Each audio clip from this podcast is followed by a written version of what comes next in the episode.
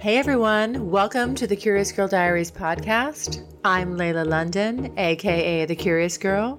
Now, just to let you know, this podcast is not suitable for work. It's also not suitable for anybody under 18. But the rest of you consenting adults, let's get ready to talk about my sex life, sex in general, and everything in between in explicit, raunchy, fun detail. All right, here we go.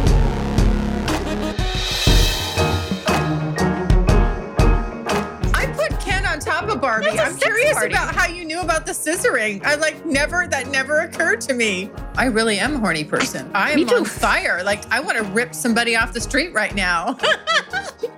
And it's great. I love it. I love Yes. being that sexually charged as a female and just feeling that and knowing like, hey, that's in me.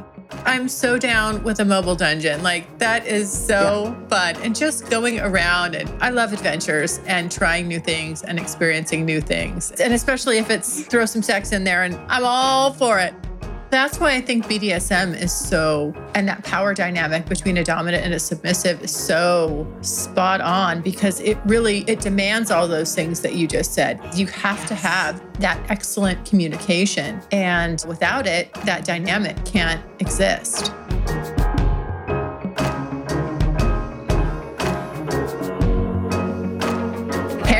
Welcome to the Curious Girl Diaries podcast. I am Layla. Well, guess what? It's another Saturday, and I have a fabulous guest on. I cannot wait to introduce her. She is 33 years old. She is pansexual and into non monogamy, but is mostly married to her artwork, which she loves so much. And she says it might even qualify as a kink. She's a kinky submissive, so a girl after my own heart who's into exploring, especially with others. And she loves having sex for hours and snacks afterwards. She's a multimedia artist from Los Angeles who's on a mission to make the world a sexier place. Welcome, Wyoh Lee, to the Curious Girl Diaries. Layla, thank you so much for having me. I'm so excited to be here. I know. I'm excited to have you. That's a lot there that we just went through. I would love to give you just the opportunity to kind of bring my listeners up to speed about how you got to all those things that I just mentioned. yes. Well, truly, curiosity led the way. I feel like we are kindred spirits. I do too.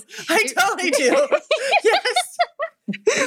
because it, really was, and a lot of it is sexual curiosity too. I would not be where I am artistically now if it weren't for how incredibly horny I am and how often I've been rejected throughout my lifetime. Yeah. So, where do I start? I went to film school. I am a filmmaker and an actor first. I started painting just to have something to do that I wasn't trying to sell. But then I kind of had this whole life journey where my life fell apart a little bit because I was producing online reality TV for pickup artists. And then I was like, this is not what I want to do. That coincided Yeah. with me attempting to date a couple for the first time, cheating on a boyfriend for the first time. Everything kind of crumbled at once. And I had this whoosh moment in my life where my best friends no longer lived in Los Angeles. I hated my the life that I'd created. And I was like, well, I could change that. Yeah. So I did. And I recommitted to only doing creative work that I believed in to make money. And so that led to a journey around South America to recollect bits of my soul. And when I came back,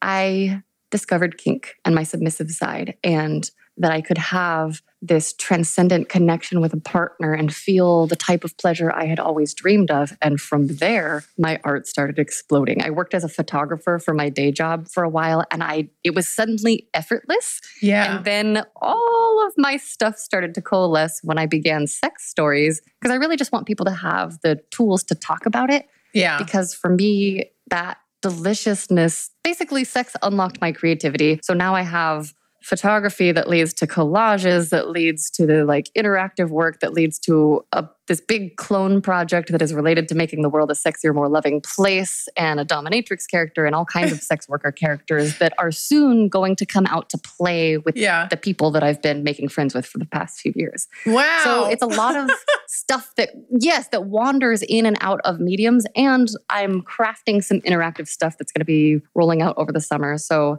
it's a lot. And it is a lot. Yeah. sex, sex and art are my favorite. All right, let's we're gonna this is what we're, we're gonna unpack all that as we go along. But let's go back, kind of let's let's roll the clock back. How did your, you know, when you were younger, how did your sexuality take shape? And was sex an open topic in your household? And I also kind of curious too when you discovered you were bisexual or pansexual. Yes. So I'll give you the brief little overview. Grew up on a farm with military medical professional parents. Mom was an OBGYN, so I knew from a very young age medically that sex was penis going into a vagina and that is how babies get made. Yes. I didn't believe her because I was like, that can't fit. Like I, I thought Yeah. I had understood incorrectly. And still my Barbies did scissoring and I had this curiosity and I knew that buckling now wait, was Ken and parts Bar- between- was it Ken and Barbie that were scissoring? it, it was Ken and Barbie. Or Yeah, Skipper the and Barbie. Nope, I just had classic Barbies. They were hand me downs, and it was just Ken and Barbie, and they would just do it. Okay. Um, I had troll dolls that would watch the wedding. I had I got the message that they were supposed to have a wedding first, so I would set up the troll dolls to watch. And then it was actually now that I think about it, I put Ken on top of Barbie. I'm curious party. about how you knew about the scissoring. I like never that never occurred to me. well, I only heard penis goes in vagina, so it also didn't occur to me that people could face each other and that it would go in. I thought it was like a a long sort of making like the scissoring motion. Yeah. Yeah. and that in my adult life has led to fantasies about what if we just were like laying inside each other, reading books and like hanging out. So maybe someday. There we go. Um, but we did eventually get, my brother and I got a little sex talk where they gave us these books. One was a big picture book created by these German artists of parents giving their kids a sex talk and explaining pregnancy and love and orgasms. And in America today, it would be considered child pornography, I think. There are nude children in it. So it's not like a mainstream thing, but it was really helpful as a kid to get to see the different ages of bodies and to get to know what to expect Yeah. as I was coming, even though it was more of an art book. And then I got a, a book that was, yeah, so I got books. My mom was sort of gave me this awkward talk when I was a little bit older about how fundamentally sexy my body was and how I should resist if boys said they love me, I shouldn't get pressured. But she didn't tell me what to do if I was very, very horny and was like Right. wanting to explore people. Yeah. And I didn't know what horny was yet. Like I didn't, I don't know. When did you figure out what horny was? Because I, I feel like I was, it was only Yeah. like a few years ago when I was like, oh, I, it's been there. I think when I actually acknowledged it, probably was when I six years ago when I started all this. It was like, Okay. wow, no, I really am a horny person. I am on fire. Like I want to rip somebody off the street right now. and it's great. I love it. I love being yes. that sexually charged as a female and just feeling that and knowing like, hey, that's in me. Yeah. No, Yeah. men have nothing on me. Yeah. Yeah. Yes. And feeling turned on all the time. That's what All it is. the when I started having like really good sex, the turn on just feeds all my creative projects. And I can't stop thinking about, well, you know, if only we could communicate better about emotions, maybe we could have better sex. You know, I'm Yeah. always trying to figure out how to make it easier to connect. Yes. Because in my early origins, after my mom was like, don't say yes to people pressuring you, I was trying to get, I was not pressuring people, but I was trying to get a yes in return. I got rejected four times before I lost my virginity. I finally was able Oh. to have part my partnered sexual debut when I was 19 and a half. And it wasn't until Those guys are yeah, was taking 20 themselves, I'll tell you that. They're not because I did go back and have sex with all of them. oh, okay. I was so looking for for people to have sex with. I basically I was like, I did it. Can we do it now? Because I liked them and I, I was always looking for safe spaces. And then I had my first experience with a woman when I was 24, but even then was like, oh, I'm just a straight girl who's like exploring. and I just like really think boobs and ladies are pretty and wow, they're so soft and like it is nice to touch them. And wow, actually, I, going down on a girl is like really fun. And so even then, I was just like, well, that's just a thing people do because everyone knows that females are the sex. And then it wasn't until I like had a boyfriend who I was in love with and fell hardcore for my new best friend who was a vagina owner, but later they're a trans person and they were married. And so there was a brief period where I was going to move across the country to move in with my girlfriend and their now ex husband. And uh, it all fell apart. That, so that was kind of, that's sounds of like, a lot. yeah, That's a lot. But yeah, I've been trying to figure out the sexual communication piece really concentratedly for the last three and a half years. Mm-hmm. And kink was the beginning of that. But I, in my origin story, did not get the information that I wish I'd had. yes. So Wyoh Lee is not the name that you were born with. That's not the name your parents gave you. When did you change it and why? And who is Wyoh as opposed to Karen? Oh, so Wyoh was a great stumbly discovery. Initially, it was looking for a name where there was search engine optimization and uniqueness because I was trying to sell my circles. I paint a lot of circles. And I finally was like, I'll try to like sell them on Redbubble as stickers, which I didn't end up pursuing very long. But there were a billion Karin Lees because I guess it's a very popular name in China. And my name, Karin, K A R I N. My family still calls me that. My old friends still call me that. But I didn't like getting called Karen on accident Mm. because Which I did earlier because that's. how could you know? I know. How could you know? I didn't know. yeah. And I got really tired of being like, hi, I'm Karin, like car insurance without the insurance. And it's so much better, in my opinion, to, to warn people that I'm extremely curious because Wyoh has built in questions and answers. When you say Wyoh, it's easier to smile. When you say Karin, it's very like harsh and the Yeah. mouth is up and down. So saying my name for auditions was, hi, I'm Karin Lee. And it's like very like, and I just never felt like a Karin. Named after my mom's best friend from the Air Force, and they just thought it was a cool name. They gave my siblings very normal names. And so I ended up using it first actually on Feeld. I used Wyoh first on the, the threesome dating app Feeld. Yeah. And I liked it because it's from my favorite sci fi book, The Moon is a Harsh Mistress by Robert A. Heinlein. One of my favorites because in that book, Wyoh is a rebel and a revolutionary, and they have consent laws on the moon in that sci-fi world that are so strict that if a man so much as touches if anyone but especially men were the problem in the book touches a woman without her consent the other dudes just come and immediately space him Oh, And I'm okay. like, you know if we if we had that level of just like safety enforcement we would Yeah. have no problem so yeah. I like carrying that energy around with me. And the thing that was a beautiful, stumbly discovery is now when people call me Wyoh, I feel recognized as an artist because I, I didn't change it until I was 29 when I changed it, which is kind of a funny thing. So I'm only in my fourth year of using it. And it's kind of a funny thing to be like, hey, I'm a full adult human, but here's a new name. You can use that now. But Yeah. people like the name a lot. And people who meet me as a Wyoh and then find out that I'm a Karin, they're like, oh, no, no, this one's better. I would Um, say you're a course, Wyoh for sure. I feel more like a Wyoh. And yeah. you know, it is funny because I've been playing around with these, I'm calling them my clones, the clone sisters, but they are characters that I'm developing. It's me and Wigs. And so they all have different names. And so it is very funny to, Wyoh is friendliest. She's the most submissive. She has more patience for people. My other ones get to be a little bit brattier, which like I'm not really bratty in regular life. Yeah. So that's kind of fun. It's,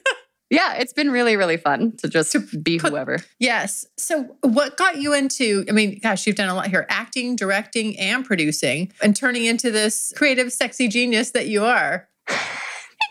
Um, it really, I was just trying to pay the bills with my extra arts. Like, I wanted to be an actor ever since I was five years old and saw the musical Cats in Fresno, California. Uh huh. Like, I don't know, I wanted to be Grizabella the Glamour Cat, which what does that say? It's the one that sings memory. Yeah. And I, so from a young age, I knew I wanted to be here. But then when I learned more, I was like, oh, the actors don't get to choose what's on the screen. and so I actually ended up going to film school because I was like, well, I'll just learn. I've always been a person that's like, hmm, I don't know about this. I'll learn everything about this thing I'm interested in. And that's kind of how it started. Producing was to pay the bills. And then I realized that it's, I no longer wish to pay my bills giving my creative energy to someone else's shitty project. So, you know, that, um, but, but I gained a lot of skills yes. Yeah. and and i'm able to run a set very easily in my outward life i'm very much a dominant human but like photography was always a thing for me i took over my mom's old minolta when i was 12 and so as an actor it was really easy to transition into headshots for my main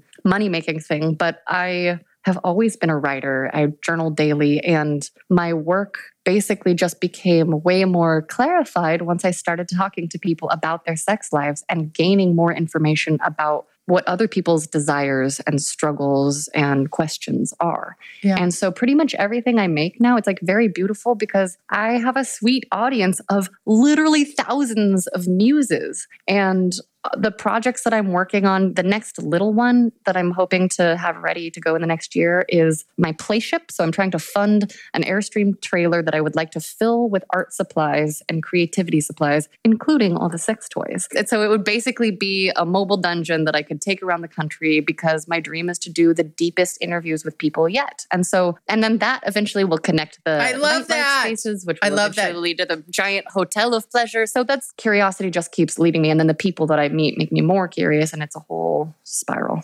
Yes, I know we both have Vespers. She has her Airstream and she takes that around and with all of her, it's a pop up as a pop up. She takes it around with yes. with, with the all of her vibes and shows, hey, this stuff So is let's normalize this. This stuff is good. Yes. Uh, yeah, so I I, love lo- that. Oh my god, I I love that Airstream idea. I've always wanted to Yeah. take the Curious Girl Diaries on the road. So it's Well, so then my idea is to invite people who have the same mission to join me for a week or two at a time and to do Yes. like combined big events and different live interviews and let people and I'm also a photographer. So I want to like dress people up or have them take off their clothes or whatever, but create where are we going? Because what I when? I mean, I'm I in. know. Well, I know. So, so the website that I'm working on right now is specifically created to, in a very fun way, fund that project, but by interactive stuff. Because I realize that for me, whether it's casual sex or like just talking to someone who's a stranger on the internet, connection is important to me. If Yeah. we are not treating each other like real human beings, I'm not interested. So my larger life mission is to really just do whatever I can to shift the whatever we can, because we are all allies and teammates and not one person can do it alone. yeah. But I want to just do contribute in whatever ways I can to make the world a place where taking care of each other is normal. I don't understand why that's not normal. Yes. I'm with you on that. So yeah, you can you let me know what part of the road trip you want to be on and we'll coordinate. Uh, where is yeah? Oh, I cannot wait. Yeah, no, seriously, I'm I'm I'm a yes person. That's the Yes. one thing about me Yes. is when when my friends, if you're on a group text, someone says, "Do you want to?" I'm like, "Yes." I don't know what we're doing or where we're going, but I'm in. Like, I am totally all about love it. it. I love creating memories, getting together with people, having adventures. When's your birthday? It's in March. I'm in Aries. Are you Aries? Yeah. I was like, she's got to be an Aries. That's a fire sign talking. Yeah. Okay. Yes. Oh yeah. yeah. Amazing. I'm so yeah. What, what about you? I'm a Taurus sun, Edge rising, so I have Mhm. that fire, and a Pisces moon, so I have the biggest feelings and like love to be in bondage. Well, I like the bondage too. Yes, I it's something I discovered Yes, was totally yes. took me by surprise. So all these you've got all these different forms of expression that you use. You've got your movies, your pictures, your art, your podcasting. How does that tell me how that all now let's connect that back to your sexuality. What's like how is your sexuality driving all that? So there are two different pieces. Well, there's probably more than that, but the two that stand out when I want to answer that question is the relationship part has gotten really fucked since I started sharing a lot of my creativity publicly. Like I am very scary to new partners, but it's just this when I do find someone or when I am very anchored to myself and or to some of my sexy internet friends in Yeah. private messages, I get this how do I articulate this? Wow, I've never had to articulate this before. Okay, let me let me think about how to say this. That's before. my goal, Wyoh, is to pull things out of you that I no know. other interviewer ever has. It's very actually rare that people are like asking me things that I haven't like thought through a lot. So this is very juicy for me. So my answer is two pronged. There's the part where I'm trying to get new lovers and partners. And I'm accidentally exploding them because my artwork is either so amazing that they're intimidated or because my artwork has to do with sex and sexuality. And I get versions of like, you're trying to use me for stories. And I'm like, sir, I do not need you for stories. Like, I'm full. Yeah. But beautiful part is that when I do find a person to connect with, whether that is one partner or whether it's just someone I've interviewed and they've told me a great story about their own self, what has happened is as I talk to people, as I find out what they're into, my curiosity grows. And I feel like you could probably relate to this because I'm like, oh, I want to try that now. I want to try that now. So I am in the process of figuring out how the fuck do I organize this gigantic bucket list of all the sexual things, but also artistic things. And also, there's so much overlap that I want to do. Probably the number one way that I see the inspiration like directly fed back to me is my photo shoots are pretty easy. I do a lot of like beautiful nude photography. That Yeah. just started as a, oh, fuck, I cut off all my hair and like, I'm going to ask you about that. Shown as sexy, yeah. And so, so it started there, but now it's evolved. And when I had my master, my photos would be like, what was going to turn him on? And now that I am very single, my turn on love is coming from this place of too many people are writing to me telling me that they are disconnected or they don't know how to talk or they don't know what they're feeling or they don't know what the problem is. So I have a clone that's going to help with feelings practice. I have a clone that's going to do desire discovery. I have a clone that's going to be in charge of pleasure tests. I have a clone that looks like Marilyn Monroe but with pink hair who's going to be working her way through the rights, respect, responsibility sex ed curriculum that's free and downloadable at rrr.org, you know, the 3rs.org. Yeah. So that's the type of stuff that I'm working on on a larger level to ultimately pave the way for the next big project, which is my sci fi sex ed musical feature film. And that hopefully will be getting promoted the same time as the road trip, or maybe it'll one will come. You know, I trust the divine timing of all. Yes. But basically, when I talk to people, so and that idea, the playship idea with the Airstream trailer came directly out of a live stream that I had. And one of my lover friend listeners was telling me about a hot session that he and his wife had in their motorhome, like in their Yeah. camper. And like yeah. I was like, oh my God, if only we had a mobile dungeon. And so that idea over the past three years has, well, I guess two and a half years, has grown into this great, great, grand vision of what if someday I'm the madam of a brothel? But actually, what if it's not a brothel? What if we have a full new genre of a full service creativity resort where this half is family friendly and that half is basically like an ongoing play party? With clear sets of Oh rules and safety so people could actually have fun. I know. And then people think I'm insane. And I'm like, right, how do I tell the small version of this idea? I think that you just you just said it perfectly. Just as it, it's you. perfect, just as it is. I know we would have fun if we could all create it. I know we would all Oh my so gosh. I'm so down with a mobile dungeon. Like that is so fun. And just going around and I love adventures and trying new things and experiencing new things and and We'll especially especially yes, and especially if it's throw some sex in there and I'm all for it. So we were talking about all the good stuff, right? But what do you feel? I want to go to the, I want to kind of talk about the juxtaposition of all this. What do you feel is the bad side, maybe of art and movies as it relates to women and their sexuality? And how do you hope to change all that? Or what are you going to do to change it? Juicy question.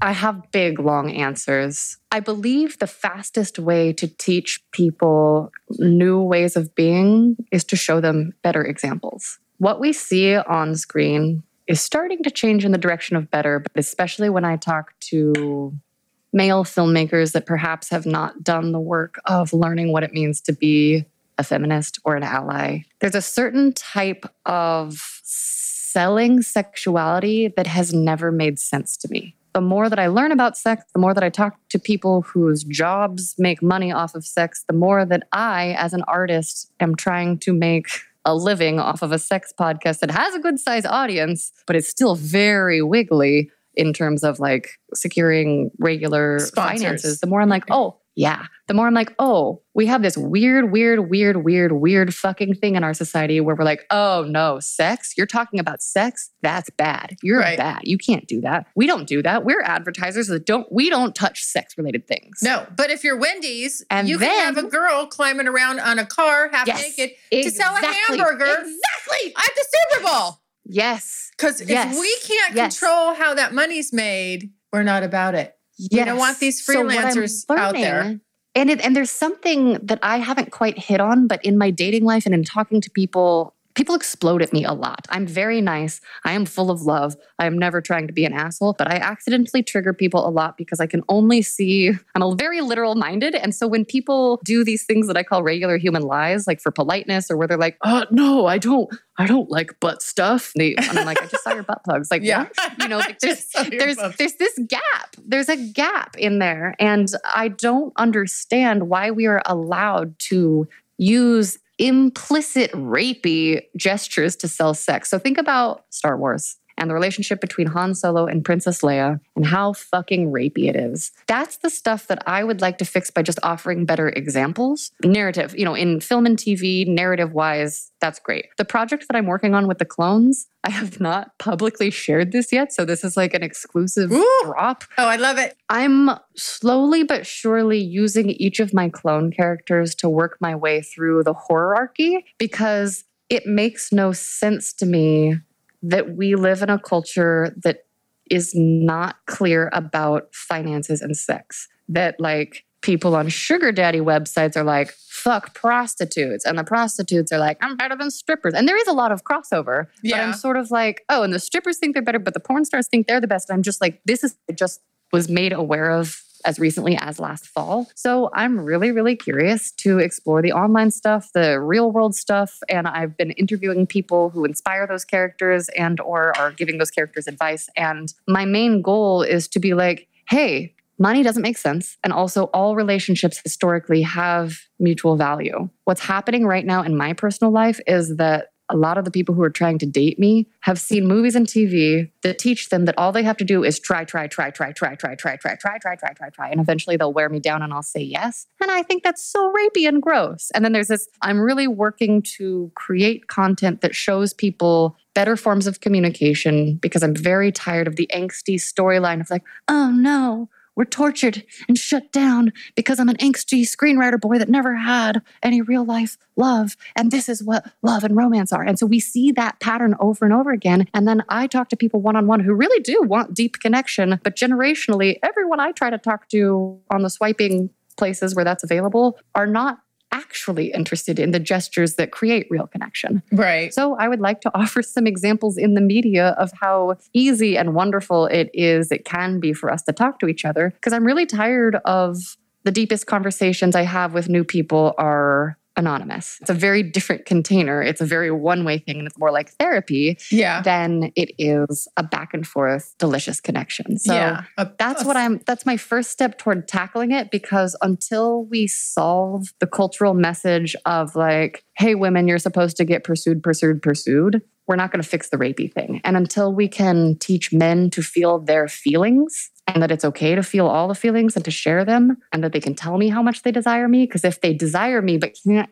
articulate that I'm beautiful and wonderful and the emotional connection that we have is special then that desire is inherently rapey because there's no emotion to back it up. And I talk to lots of lovely people who have great sex lives and the connect the part about a great sex life that seems consistent for everybody who I've talked to like the most satisfaction comes when there's connection and safety So- yes.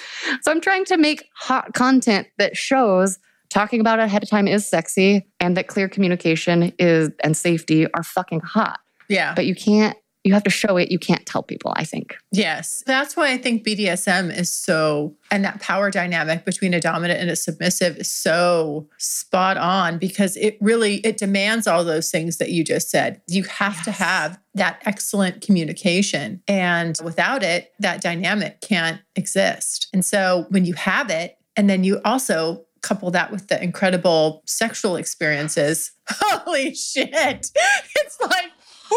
God. I always, I used yes. I, my my motto is like this is what and then nothing against vanilla sex but i will say like this is what vanilla sex wishes it strives to be this is what's the it's that communication and that deep deep connectedness that's missing and i think that's why our divorce rates are so high and that's why the infidelity rates are high because Yes. that's And so I- left out yeah, Mhm. that's absolutely true. And Sex Stories was born specifically at a moment where there was a scandal with a celebrity and a chick who had like written a thing that was like, this is he's bad. And I was like, this sounds like two people who don't communicate. And it sounds like it came out of a culture that doesn't communicate. And Yeah. it seems so easy to fix. And it seems like we're focused on the wrong things in those conversations. Mhm. All I want is for vanilla people to feel like they have the same access to the language of kink, but without more better examples in the wider world. yeah You know, 50 Shades is a lot of people's entry point. So I'm hoping that Mission 69, my sex ed musical with my dominatrix character who's flying in from outer space to save the whole world.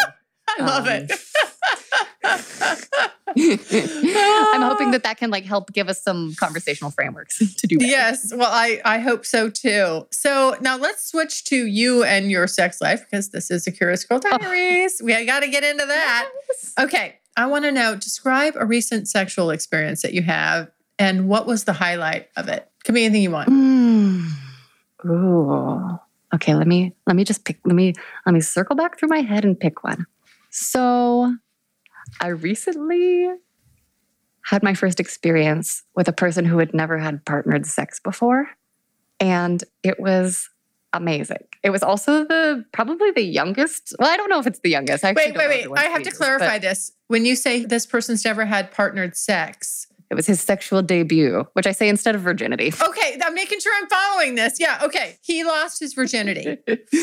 to me, plainly, to put it to put it bluntly. Yeah. But because virginity is a concept that I think is like overhyped and kind of works against women, yeah. I like to say, all right, we've had our, our partnered sexual debut because, like, depending on how we d- identify sex, and all, you know, like I had sex with myself long before I had sex with anyone else. So Right. took a virginity for the first time, and it was so sweet and so different from any of my kinky experiences. I have not been in a dynamic as a kinky submissive since my last relationship ended last October. And this was a very sweet experience to offer another human being the kind of like holding and like gentleness because he was nervous, but also to get to be a tour guide, like to get to be a sexy tour guide. Yeah. So here's and if you ever have a future girlfriend because we were in a situation where we were not dating, you know, it was it was very clearly like a circumstance of like okay, let's do this. And so it was really fun to be with someone who I could also reference their future partners and be like if you get a girlfriend ask this or like, you know, my pussy's like this, but remember they're not all the same and this could look different and this could look different and this could look different. And so having the chance to get our animal bodies to drop in together, to Yeah. look at each other, to get to take him through the basics of the different positions and to kind of like introduce the idea of like here's how you could hold space for someone or here's how you could ask someone for what you want and just like making him practice his communication and then also telling him what I want and getting that feedback. So that's a unique one, but it's perhaps it just feels new because it's like I am in this totally brand new chapter and it was like the most satisfying casual sex I've had in a while. That's great. Whoever gets their hands on this guy after you is going to be very happy. I hope so. I hope so. You have sent some good karma out there into the world. You have done. He was You have he done a was such a solid. sweetie too. Yeah. Oh my I hope gosh. so. I love that story. So, how do you, Oh, and we set Yeah. intentions with our orgasms. Sorry, this is so fun. We set intentions with our orgasms as we were doing it. He wanted to have a girlfriend sometime in the next year, and I am trying to manifest the playship. So we also had this beautiful sort of like, I wasn't like, here's sex magic. I was just like, let's use our power to, to focus on what we want. And so I we have- each just like picked a thing we wanted. It was so cute. I love that. I've never done that. I've never set an intention with an orgasm. I've set my intention for the whole experience, but I didn't kind Yeah. of pin it on the orgasm. That's interesting. I'm going to try that. Yeah. Definitely we did that. say it ahead of time but we were supposed to like aim for it while we were coming. I don't know it was just so sweet because he was like okay okay. And it was very beautiful to have the experience of even though it was casual doing that kind of forced both of us to share something real. So even though it was this boundary situation Yeah. we i felt held and connected it's i've been experimenting with inviting people to hold hopes with me even if i don't. So for example i recently had my biggest audition yet for a series regular role my first like big main character audition and i was so excited about it because the, the character had submissive qualities Yeah. she was a squire who became a knight but she's in disguise and there was a branding scene and i got so excited and i was like you know what i'm going to tell my family i'm going to tell everyone because it doesn't matter if i don't get it Yeah. I won't be sad. Like I prepared for it perfectly. Yeah. And so I think sexually too, like for me, there's something that is currently unlocking around the vulnerability of maybe it's okay if I get disappointed. And if I'm present here, something will bloom or blossom or I'll have a chance for different kinds of connection that I didn't know were possible before. Yes, absolutely. So Well, can I ask uh, what happened? Did you get the role? You did?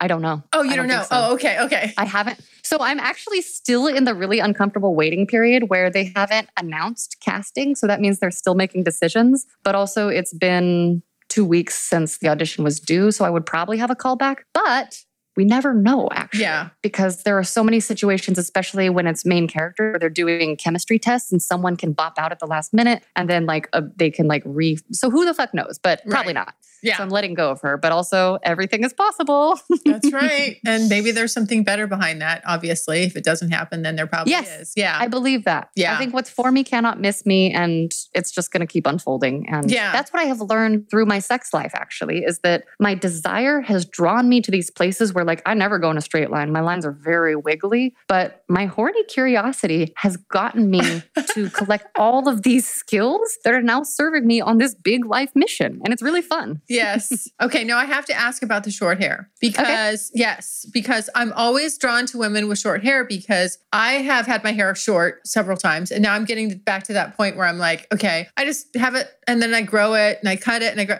And I'm at that point where I'm like, I'm just sick of the long hair. But what I've noticed is that what there's a lot of my friends like, they're like, oh my God, no, don't cut it or, you know, and Yes. but I'm not tied to my femininity isn't in my hair. I feel like truly, I'm not trying to feed you an answer, but I just, for me, I just feel like I can rock short hair and I look good and I feel good and I feel sexy because I feel sexy all the time. And it's not about my hair. So it's not about my hair. It's not about uh, a number on the scale. It's not about, you know what I mean? Like it's just like being comfortable with however, whatever you're rocking. So I'm Yeah. curious what got you to cut your hair and how do you feel about it as a woman with very short hair? Because you're, I saw one picture, it was almost like Sinead, O- it reminded me of Sinead O'Connor.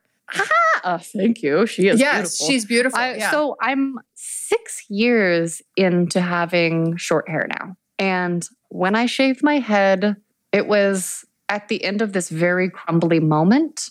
And I also had like long, blonde, beautiful mermaid hair. So when people looked at me, they would assume that I was going to behave like a cheerleader or basically Yeah. a hot girl. yeah. And I didn't, it's really actually only in this past February, so like a couple months ago, that I was like talking to some friends and interviewing a couple of sex workers and talking to people. And I was like, oh shit, I, I'm a hot person. I'm a hot people. And I finally realized just this, just this year, that I have been a lot of the incongruencies that I experienced. Someone explicitly explained this to me. They were like, You are not acting like a hot person. You're too pretty to be this insecure. Also, you're not insecure. What are you doing? What are you doing? and so I was like, Oh, I see what's happening. Because I am submissive and I like to sort of just like follow along with people Yeah. but I have this natural authority. So that piece plus reading this book about how men are tell me what you want by justin what is justin's last name it's not over there anymore my books are all over i have all sorts of books have you read that book tell me what you want Tell me- no, I Sorry. haven't. ah, fuck, what's his name? He's another podcaster. He's got a good podcast that I haven't. But anyway, I read some research in Oh, his book that What, said does it start with an L? Justin Lay, Lear, it's like Lay Mueller or Lay, Learman or Lear. or yes, yes, yes. I fucking know. I just I just got back from traveling, so I can't remember. Yeah. Literally, it's That's anyway. ringing a bell. Yeah. Anyway, Tell Me What You Want by Justin. They've done studies that say that men do prefer long hair. But I'm like, great, I'm not super into it. Like, I like men, but I also like women. And I thought I would get a lot of lesbians when I cut my hair short, but I don't. For me, it was really tough at the very beginning of the haircut to see myself as a sexual being because the patterning was so strong. But I wanted to get rid of my long hair because of the mismatch of how people would treat me. I wanted to sort of signal, like, hey, I'm probably a little bit different than you expect. Mhm. Hey, I need concrete, clear information. I really speak and think literally. Like when people say something, I'm I get caught every time. They're like, no, it's a joke. No, I'm just being facetious. I'm like, dang it, that, I should have gotten it that time. Shaving my head is what led me to do nude photography of myself. So my nude self-portrait started when I was traveling around South America in this fugue state post producing when I was like swearing off doing jobs for other people that Yeah. took my creativity. And it was through this like long years long process of like seeing myself that I was like, oh, I am a babe. And then once I had a master a few months later who I unlocked all of my sexual stuff with, like he just held a great container and I was able to just explore so much of me. And after that process began, I felt attractive from an inside out way that I Yeah. never before experienced. That's it right I there. better with no you hair. nailed it. That's I it right I there. Yeah. Yes. It's so the inside out, People, yeah. It's the inside out feeling. And so people are like, Are you gonna grow your hair back? Will you please grow your hair back? You- And I'm like, pay me to grow my hair back. I would grow it back if I had a Dom that I was really devoted to and it was like a long-term situation, or I would grow it back if somebody paid me. But I it doesn't make any utilitarian sense. And at the end of the day, I have so much art that I want to make that I can wear a wig. Like I have some blonde wigs that look really Wigs great on me if I fun. need hair, but Yeah. but this is great. And then also, I thought that people would be intimidated when I shave my head, but I get more attention than ever when I go out in the world. So Yeah. Yeah. Yeah. I love what you said about it coming from the inside out because I so believe in that. That's why I feel like it radiates from the inside out and you can't stop it. And this hair isn't going to stop it, whether it's long or short. And the outfit I have on isn't going to stop it. Sometimes I honestly feel like I don't want to go out because I'm radiating and I don't want to be, sometimes I don't want to be looked at. This is not me pissing on my own porch or patting myself on the back. It's just, I know how I'm perceived as I move around in the world. And I am good with it. Okay. I'm not going to be. I'm not going to downplay it and say, oh, I'm not going to say, oh, no, I don't notice that men find me attractive or that people find me attractive. Yes, I do notice that. I'm not, why would I say Mm. no? That's a lie. You know, like, and. I'm okay with that. Yeah. And I'm so- learning to pay attention in better ways too. Yeah. But I, I love, well, that's the thing too. I love getting appreciated. So anytime someone out on the street, when they're direct with me and they're polite about it, I'm like, oh, thank you. yes. It's it's really the subtle stuff that misses me. And I think it works in my favor a lot of times, weirdly enough. But it's I am just new to bringing my attention to how other people are perceiving me because I'm not a brain that has an easy time with that skill, actually. Yeah. Well, and I think again that so for me, what I like about that as a woman is I feel that that's very comforting because I feel like because of that, I don't have to buy into that beauty fades, that I have a I have Oh, a no. start and end date because I felt beautiful along the whole way, and that can't be taken. And it's not it's not given either. So it's something that we all have. And we just I think as women, we got to get okay with it. And the minute that you do, Yes. then it's like bing. Yes. So again, the It the hair, this beautiful mm-hmm. situation. But yeah, the I hair, feel you know, hotter as I get older. stuff. Me too. Oh my God, me too. I actually feel like I'm more attractive now than I was when I was 19 or 20. I mean, I just, same, I really do. Because I just feel good. And I'm like, I- take me. I'm I ready. like can, can you handle me? I'm a Probably not. Yeah. I am a woman and, and I'm proud of it. I love it. Yeah. I recently decided that I'm a whirl because I'm so silly and childlike. And I also know that people want me to say the word woman. Yeah. But I, I think it's very funny and cute and accurate to be like, I'm a shaved head girl. Even though my hair's long right now, but that was in case they needed me to look like a boy to be a squire. But now I can, oh, maybe I'll shave it today. Yeah. But I, I've decided that I'm a whirl because it's a woman and a girl. And I feel that fits me perfectly because I am sort of swirly, especially lately. The more I do art, the more I'm like, wee, where Yeah, am I? I feel like that. Wow. I feel like that. I feel like that actually suits you quite well. Yes. Okay. So give me some of the biggest lessons you've learned from sex or about yourself sexually Mm. at this point in your life. The biggest eye opening moment for me was my first night with my master when he gave me the gift of, Oh, you're nervous about butt stuff? Why? Well, what if you never had to be embarrassed in front of me? That blew my mind. And What I wish question. that at a younger age, someone had just been like, if someone wants to fuck you in the ass, they better fucking be ready for a mess if it happens and they better fucking not shame you about it. Like, but I had really listened to all of this kind of like indoctrination of the the shamey teasy stuff that's often directed at women, but also just bodies in general. And so I think for me, the biggest learning globally is that there's a sort of shame and judgment and blame around the way humans actually are that makes no fucking sense to me, especially when people do, now I know they do want connection, they do want closeness. And so it's that like socialization that I'm like, what the fuck? My per- my biggest personal lesson is probably related to that in that I have discovered that I don't experience shame in the same ways that most people I talk to do. I constantly accidentally trigger people and I'm learning that that is most commonly because I have poked a shame button because I'm trying to get my I'll get confused. I'll be like, "Hmm, there's a pattern discrepancy." I will ask questions until I figure it out. And usually when there's a pattern discrepancy, it's cuz someone's like telling a coverage lie, but I can't figure out what to do and if I like don't know what the next human behavior is to like proceed in that interaction, I'll just try to get unconfused and in pursuit of that, I will kind of like teach them that they maybe were trying to keep a shame piece inside and I didn't know it and then it all explodes. So sexually it's been really tricky when it comes to like linking up with new partnership. I would be so curious to hear your experience 6 years in, right? You're 6 years into pod, Yes. right? As a sex podcaster. Uh, Do you yeah. tell lovers that what you do, new ones, when you meet them? Oh yeah. Okay. And they don't explode at you? Mm-mm. And they don't go, "Are you trying to use me for stories?" No. Then I must just be framing it incorrectly. I've never. I. I know. I, this is so fascinating. Like I've never. really? Mm-mm. No, I've never had anybody say that or be concerned about Okay, that. that's that's It's- actually also incredibly validating because I'm like, okay, then I'm just where I'm supposed to be, and I get the ones that explode at me for some reason. I've had it the other way where I felt that people like they don't really know me and instantly they're like, "Yeah, let's make some content for your podcast." And you know, and I'm like, that to me, I'm like, "Whoa, whoa, whoa, whoa," because it's not about that. That's a separate thing, and if we want to share that, we will, but it's not okay.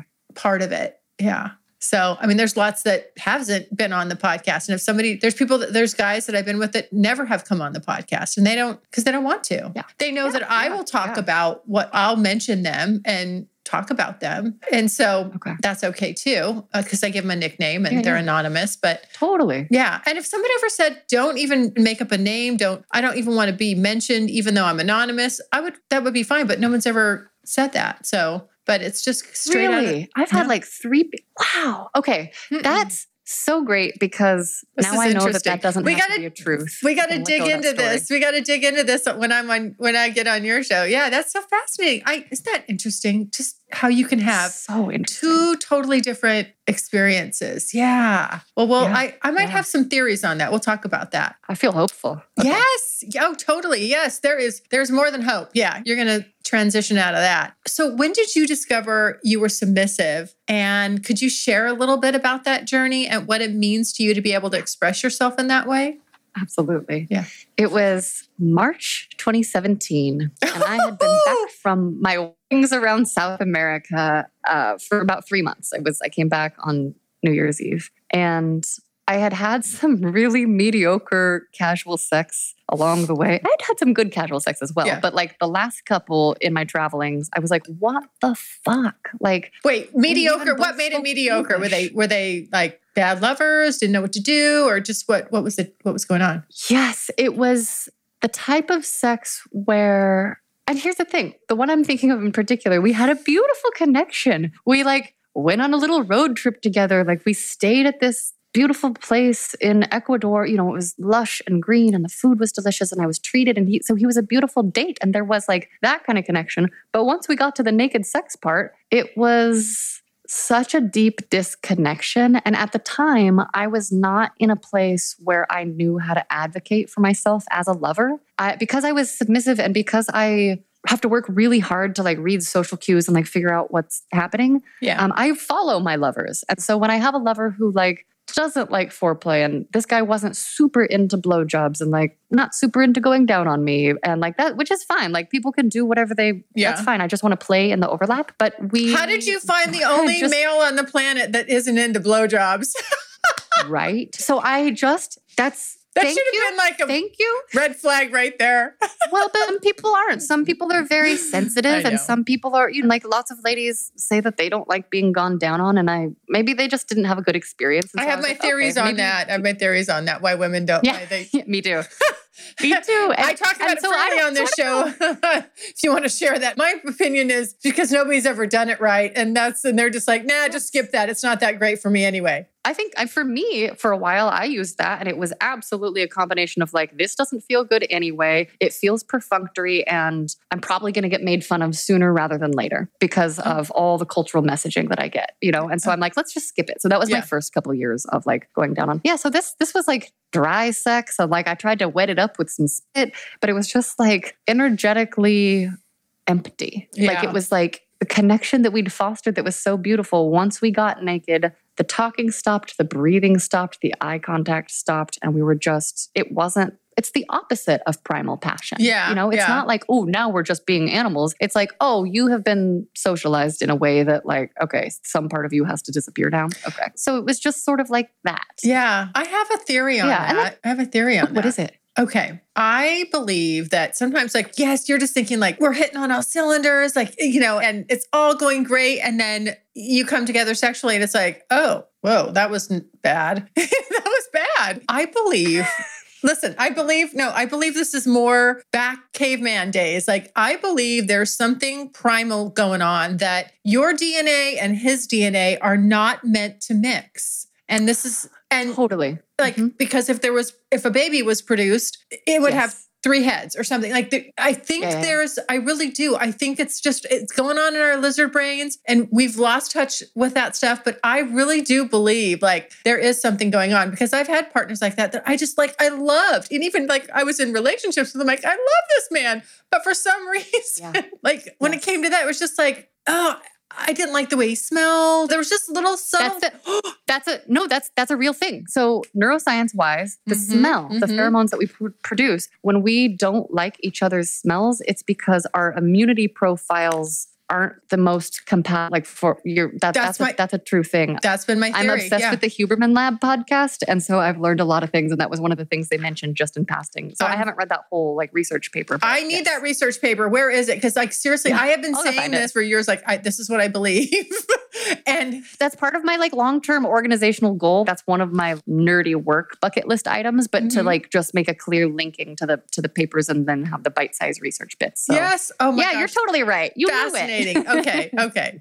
So that that might have been what was going on there. With that's him. a good point i actually hadn't hadn't thought of that and then there was some that was just like basic and poundy and it was fine but it Yeah. just wasn't what i had been wanting Basic and, And so- poundy. yeah, yeah and it was and i and here don't get me wrong i love to get pounded yeah. but I also love to get warmed up. And so Yeah. it was often kind of like the situation around the sex and not the sex itself that was exciting in South America. So I was like, all right, I'm back in my city. I want something more. I don't know where to start. I've never been tied up before. So I made a profile and I had someone had told me what FetLife was. And I had Fet no Life. I truly had no idea what I was getting into. But it just We so love- happened Yeah. that the first I know, I know. The first non weird message I got was from the man who became my master for off and on for four ish years. And our first meeting, I was so nervous because I didn't have context for BDSM, but he was a mentor type and explained to me what he's into, kind of got my limits and boundaries. And then we decided that we did want to set a date and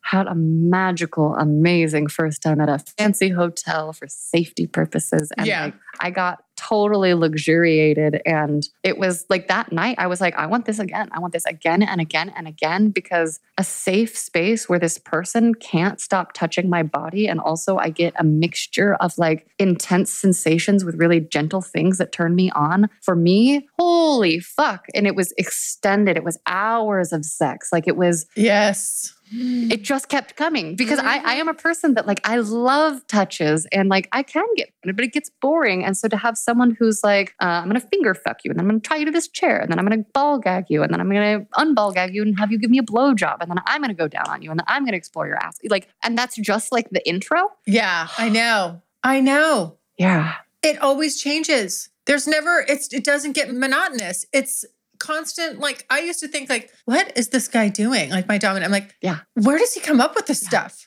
You know, like is he writing it down? I mean, like Yes. seriously, like it was every time was like being taken on a journey. It was, yes. Mhm. And mine was a And I never knew where we so were he Really did have Yeah. arcs. And I never knew. Yeah. Yes. And I didn't care where I ended up because I trusted that he was going to be wonderful and delicious. And it Mhm. always was. And so that was, it was really perfect for the first year. And then shit got fucked up.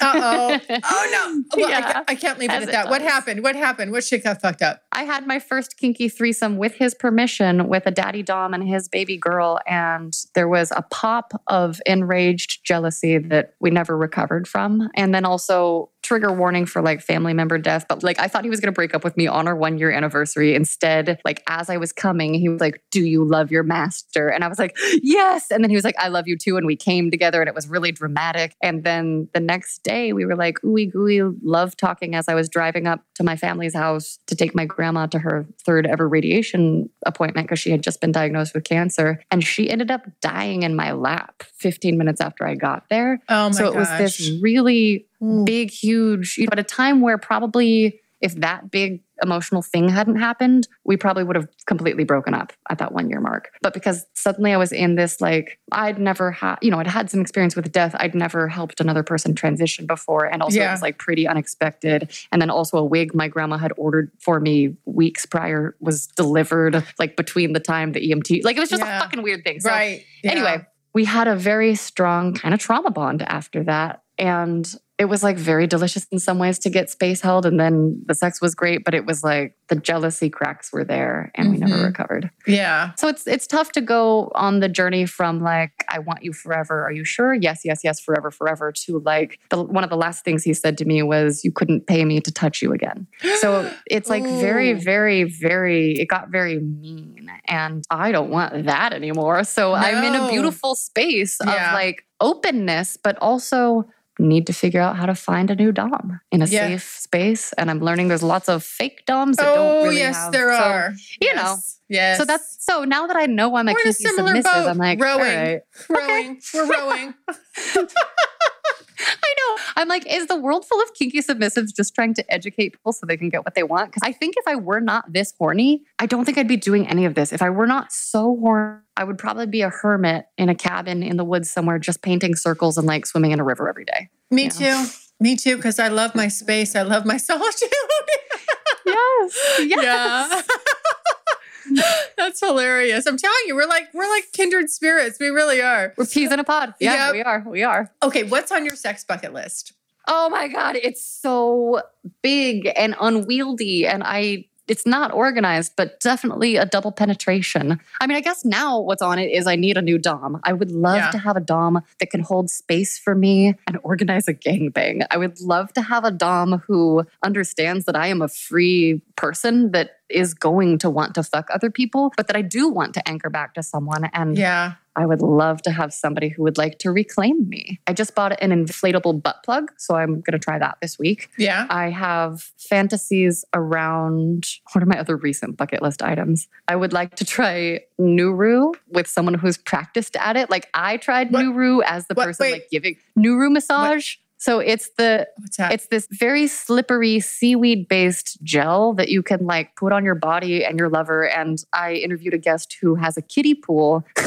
like a blow up kiddie pool is what she and her husband use because it's very slippery. But Yeah. there are special sheets. Like it's just a tactile experience. So that's on my bucket list. yeah. I would love to do more like classic fantasy role play. I have tons of costumes. Oh, And I really, really want to be like led into latex by somebody who's into latex because I feel intimidated by it. Um, I like I literally just have endless things that I haven't tried yet that I want to do. yeah. And yeah, DP is definitely at the top of the list though. I know. DP. That's I'm working on that right now. I'm working on putting putting that together. Yes. And I'm gonna try the DVP. Amazing. I'm gonna try the DVP. I don't know if that's gonna work, but I'm gonna give I'm Cool. I'm gonna it's worth giving it a shot. I also want to get fisted. That reminds me. Yeah, that's so cool. Oh, I don't- gosh. Have you ever oh. come close? I have Yeah. been with a guy think it- who has really it- big hands, and because I I'm tall, so I like really tall men, and they always usually have pretty big hands. It's not. I mean, I've had a, my dominant sort of tried, but it was like no, that wasn't going. And I don't know. Yeah, it's not on my list. It's not. it's not I just my- wanted. Well, I could try. I could try with someone with small hands. Small hands, yeah. Could. Is it possible to fist yourself? No, I don't think I've been. Yes. Yeah, no, not not. They ideal. do it in porn. I've seen it. hmm They do. Okay, watching more porn is on my bucket list, not because of like any like for research purposes. Yes. so I'm also trying to find like good porn that I can watch that where I'm ethically supporting artists, but I also need to watch the stuff that's out there just to be aware of what is Yeah. there. I don't watch very much porn yeah. unless it's assigned to me. yeah. what? Okay. So, what inspired you to start your podcast? It's sex oh stories, my by the way. Your podcast is called Sex Stories. Sex stories clung to me. Like the idea like flew out of the air and stuck in my brain. And Uh-huh. it really was my kinky relationship was the origin story. And like it was nine months into that relationship that there was this Me Too moment. And I just thought of in the news, it was Aziz Ansari and this chick, Grace. And when I was like listening to the conversations that were happening around that whole, I don't know, I guess medium piece, I was like, huh, our society is really uncomfortable talking about sex. I thought like I was at this point where I was 27 at the time, no, 28 and just and I was like I thought if we got old enough that we would like figure out sex and I'm like, "Oh, I'm a grown up and the people I'm meeting who are my peers and older are really weird about Haven't sex. figured They're it out. Yeah. am hmm they haven't figured it out. Yeah. And the people who say they like clear communication, well, we must have very different definitions of that. And then I was also at this place in my life where a lot of my best friends who were my original source of sex stories got long term partnered or just became less interested in sharing the ongoing details because they're with the same person or they want to hold a privacy or they're Yeah. just like, we're not in college anymore. And I'm like, Yeah. what? So I figured that because I'm not shy, because literally talking about sex and hearing people's details about what they're into is my favorite thing, I thought I would start it. And I thought I would do the project for maybe like a year or so and then be like, it's done. But then I love it so Me much. and I too. can't stop talking I to did. people. I said a year. I was like, this is just, I'm doing this for a year and then I'm shutting it down, people. Don't even try Yeah, to talk me yeah. into it going longer. And know, right? here I am six years later. But it is so fun to just get to meet so many other horny people out in the world. And Yeah. that has truly increased my self esteem in terms of, oh, I'm not weird. I'm not weird or bad or wrong. I'm just horny. And there's lots of us. Okay. Yes, totally. Right on. Yeah. So, what have you learned from your podcast? I guess, has there been like a favorite guest or episode that just really resonated with you? Oh my gosh. Okay. So it's so hard for me to pick one episode because I am very amorous, polyamorous, but amorous in general. Favorites are hard. I get a lot of reflection that people love my episode 70, which is me reading my first journal entry about my first night with my master. And so, what I've learned is that people love hearing specifics of details, and it's harder for them to share usually. And when people feel safe, they'll share everything with me. And so it was really interesting to watch after the first year of the podcast, I started getting guest applications from people, listeners who already trusted. And so that has allowed me to have the experience in the world of how people get so willing to just share and connect when that's in place and then to see how it gets through their stories to see how that gets reflected in their own sex lives is really fucking cool and then to Yeah. get the layer of seeing how people speak in different speech patterns and think in different thought patterns when they answer a question, and then how their just actual desires are different, it really helps me remember when I'm out in the world that we are all having vastly different experiences through our different nervous systems. So it also helps me be a much more compassionate person and to try to just put myself in another person's shoes. I always try to do that, I guess, wrong a lot because my brain works the way that it works. Yeah. And so it's also taught me to be a better listener, both as an interviewer and in bed. And also just, it's funny though, with all of the practice about talking about sex, I still have just as much, maybe not just as much, I still have a lot of anxiety when I talk to people about what I want or the fantasies that I want, especially since a lot of my current fantasies overlap with work in really specific ways. Uh huh. Oh, really? That gives you anxiety? not when I'm talking out loud about fantasies like with you or on one podcast, but when the the prospect of having someone sit across from me like at a first dinner date who maybe has no context for me, Oh, I don't know how to tell them all of my stuff and to be like, yeah, so if you would just reclaim me after my future docuseries that I hope to pitch where I like explicitly negotiate sexual things with other people so that we can have an example of media out in the world that like talking about ahead time is sexy. And then I'd like to have the juxtaposition where it's like, you know, we do the regular sex not shot as porn with just like steady kit, and then we reshoot it and I get to use my filmmaking skills as a director. And then I would like, and like, if you would like to whisper like hot stuff in my ears while you do it, and it could be about you and celebrating our relationship, and then you reclaim me. How does that sound? You know, like Yeah. I have these like really elaborate fantasies that are Mhm. sort where like I would love to go on stage at a live show, but have my dom like whisper something really dirty and naughty and order in my ear before I do it, so that I'm doing it like for our relationship because it really is the emotional, mental bubbling underneath. But then you combine that with like a little bit of physical edging, and then the connection, like, and then yum yum yum yum yum. right. I don't know how to, it's hard enough to even find someone who sounds like enough of a dom that I'd want to go to dinner with. Mhm. So it just feels very daunting. I tell you what, it, it's hard to find a good one. I mean, I think I, I feel like I got very lucky, and sometimes I'm like, I don't know, is luck going to strike twice? Maybe I've maybe I played that card it's out. possible. I Yes. know, I No. know. No, Okay, I good. believe it's possible. I fully believe it's possible for us. All right. Yes, I'm going to hold on to that. So, you've said that for the past three years, I've been interviewing people about their sex lives. The trend I continue to notice there seems to be a positive correlation between self love, creative expression, and sexual satisfaction. Can you give me the biggest example of this? And do you think, like, I kind of wonder, like, what is this? Do you think this is nature versus nurture when it comes to that?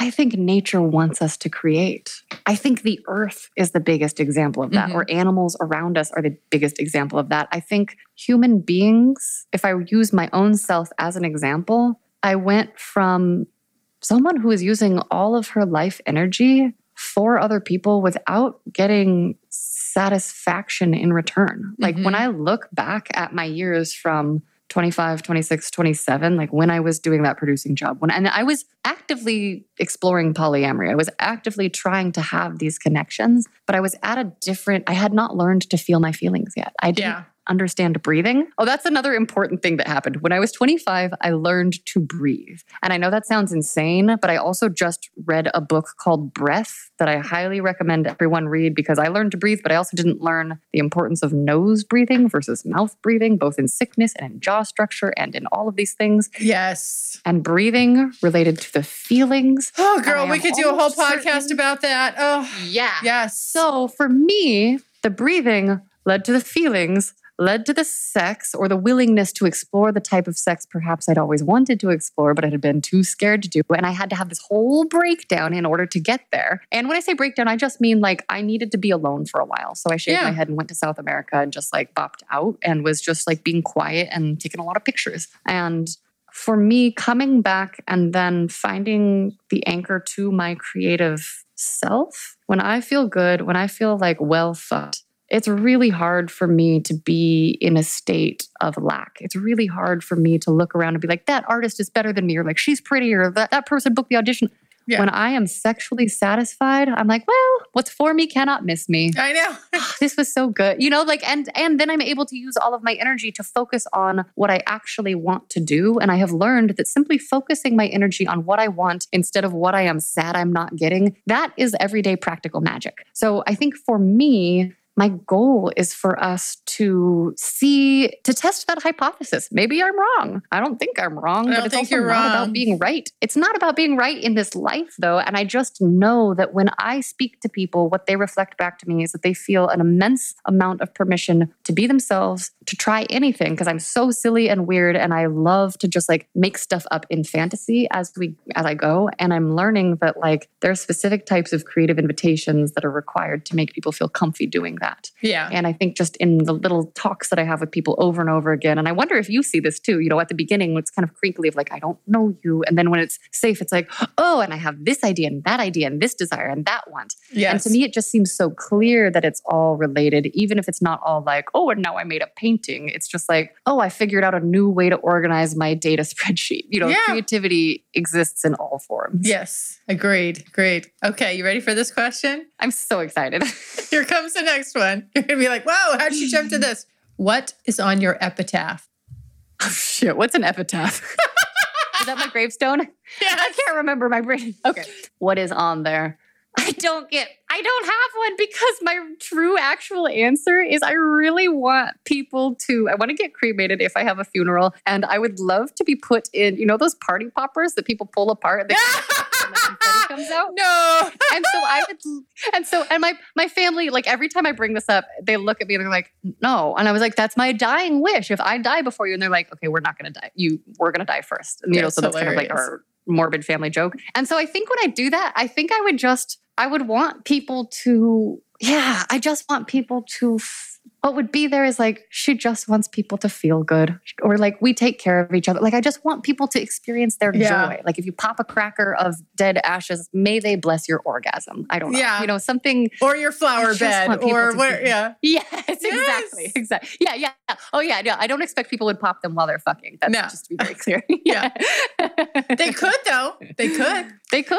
It's they up could. to them. Yes, it's their choice. Yeah. Whatever feels the most magical is what I wish they would do. There you go. Maybe that could be it on your episode. Whatever feels the most magical. Uh, I, that's, what I wish Do you that, would do. yeah. Yeah. do it. I guess. I, would, I guess the simple version is follow your desires. There we go. That is what I want for people. There we go. Yeah. Okay. Ugh.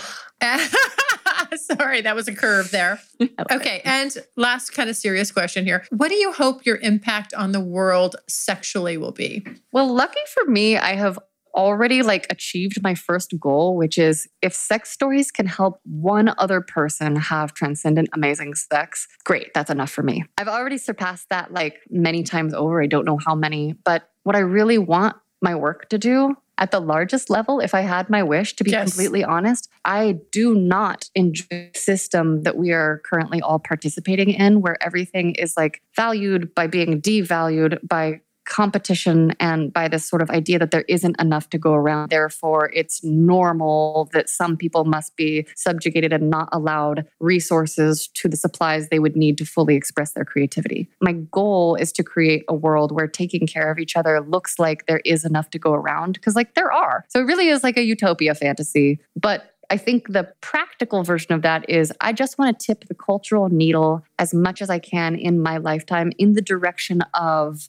self love and self expression in ways that are consensual and legal and have everyone's greatest good in mind. So that's the goal of kind of each little project, including myself. Yeah. Like people are like, oh, you know, because I'm not this like humanitarian person that's like, oh, I'm going to save the world. I want to do my, I want to make my largest possible ripple of love. And I also want to be happy while doing it and Yeah. So Good. There we go. Okay. So, what's, I think we kind of hit on this, I think, somewhere in our talk, but I'll ask again. What's up next for you coming soon with your movies and your artwork and just what's on the horizon? My You- horizons are always very unknown Yeah. because I don't know if I'm going to book this job and suddenly need to be in Africa for a month and then move to New York for next year. I don't know. Prob- but we'll see. If I stay here and go according to my plan that I have control of, the next step is getting my new website, creation.place, so I can say, join me in the creation place Yeah. To launch. So that is going to be my future hub because I am branching beyond sex to include the full umbrella of creativity. Also, so that I stop getting kicked off of every heavily censored platform that there is. Like it's insane.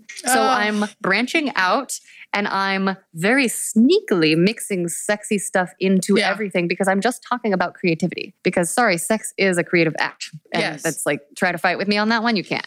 Yeah, no, it literally is. the original creative act. And so I'm using these clone characters to I don't know what order it's going to come out in, but there are there's a connection between sex stories and my dominatrix character and all my other sex worker characters who are facilitating these feelings practice and there will be like ongoing little things that'll probably turn into other podcasts and pitches for Mission 69 which is the playship road trip exploration and also has the feature film component and also there's a one woman show that's more of like a stand up vibe Mhm. and then also I have my book that I'm working on I'm almost done editing it which are the journal entries from the first perfect year of sex with my master I was like such I mean I Oh. kept I've been a diary keeper since I was a kid and so I'm now also adding illustrations. I'm doing one illustration per entry. And so that's going to be like kind of the future, probably the next year. I'm I'm working on getting an agent for that, but I have a good lead. And then I'm just pitching to investors to see if I can get an alternative nightlife space that has all of the creative elements up here and then a dungeon, either a basement or a tower dungeon up above. Because I think that the more that we can shift the way that we sell sexuality from this kind of empty, like, eh, ooh, hi, uh, Right. handsome. And if we can include the idea that the rest of us is allowed, That sounded like fact, we just, I just have to say, but that, that just sounded like the way you did that so perfectly. It sounded like a voiceover that's of someone else that we just dubbed in there. But that I was know. actually you. I I, want people to know and appreciate know. how Oh, yes. talented you are. yes, thank you. thank you. Yes, I I really am doing my best to smash the very like straight concept of like, hey boys, we have big titties, and Mhm. oh, I'm just so like I'm tired. I'm tired of that. Like, Yeah. like me the way I am. Very Yeah. few. And and so so I'm just tackling that. I'm not saying like people who like that is bad, but I'm just saying it's a very narrow focus. And all the guys who talk to me that are like, I don't know, real girls are different from porn stars. I'm like, yeah, dude, sex work is a different experience from a girlfriend. Like, even if you're having the girlfriend experience, That's a performance. level of expectation. That's a performance. it's a different thing. Yeah. It Those are can have real elements, yeah. but it's a different it's a different agreement. Yes. And so Yeah. it's like what are the agreements you want? You want value out of a relationship, adding any? You know, so that's so I'm basically trying to just create a lot of things that help people that support people in lighting up their own creativity because the best dates I've gone on are with people who are like excited about what they're doing in their own life. And the worst dates I've gone on are the ones that are like, how can you make my life better? Are you going to fix my life? Are you going to fix my life? Sucks, but are you good? You know, I'm like, Yeah. I don't need Yes. Okay. Tell everyone where they can find you. You can find me on the internet at wyohlee.com. That's W Y O H L E E.com. That links to all my socials. And in the next month or so, creation.place will be the place to go. All right. Well, everyone, thank you so much for listening. And you guys always know where you can find me. You can go to curiousgirldiaries.com. And you know what my favorite thing is to do? Leave me a voicemail. You know, I love your voicemails. We get to chat back and forth. We get five minutes. You can say anything you want, let it rip. I do get back to each and every one of you personally. That's uh, at thecuriousgirldiaries.com. Just click on the pink tab on the right hand side. All right, everyone. Stay happy, stay healthy, stay safe. Mwah, mwah, mwah. Love you guys. Bye. Thanks so much for listening. And if you like what you hear, refer me to a friend. And make sure you're following me on social media. Also, go to the website, thecuriousgirldiaries.com, and join my subscribers only list for access to exclusive content.